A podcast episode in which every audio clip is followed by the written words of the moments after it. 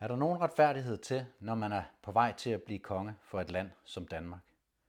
Det er det, der er spørgsmålet. Jeg hedder Flemming Blikker, og jeg vil gerne påpege en ting, som jeg ikke tror, der er særlig mange, der tænker over lige nu. Det er i dag den 11.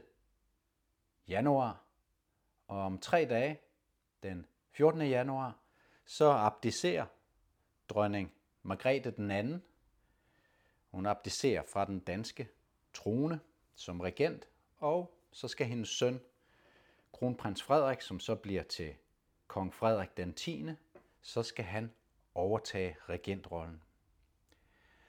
Han har aldrig ønsket sig at være konge. Han er født ind i rollen, og han ønsker det formentlig heller ikke på nuværende tidspunkt.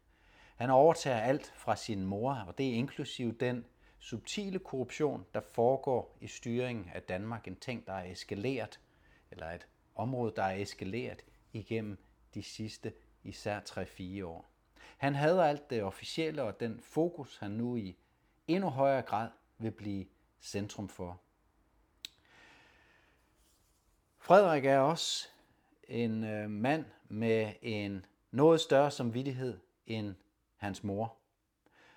Nu er han som øverstkommanderende, kommanderende, kommende øverstkommanderende for de væbnede styrker og den udøvende magt, så er han tvunget til at acceptere sin rolle i den subtile korruption, som der foregår.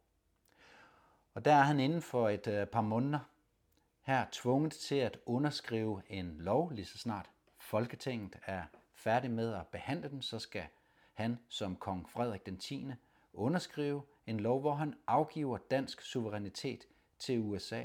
Og derfor kan anklager om landsforræderi muligvis ramme ham på et senere tidspunkt, sammen selvfølgelig med de involverede politikere og embedsmænd, som er involveret i at afgive denne her suverænitet til amerikanerne. Og det er i forbindelse med denne her bilaterale forsvarssamarbejdsaftale med USA.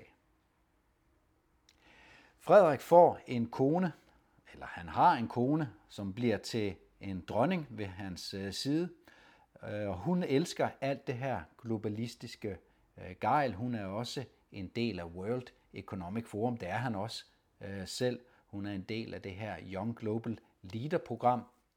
Og hun vil formentlig også sætte sig ganske hårdt igennem på tronen, hvilket ikke vil gøre det lettere for ham at være konge, og det har ikke gjort det lettere for ham, men det har været lidt mere tydeligt for befolkningen at se, hvor svært øh, manden har det øh, efter denne her tur, som øh, Frederik havde til øh, hende her frøken Genoveva Casanovas øh, lejlighed i Madrid. Det gør det bestemt ikke lettere for ham at takle alt det, han nu skal igennem.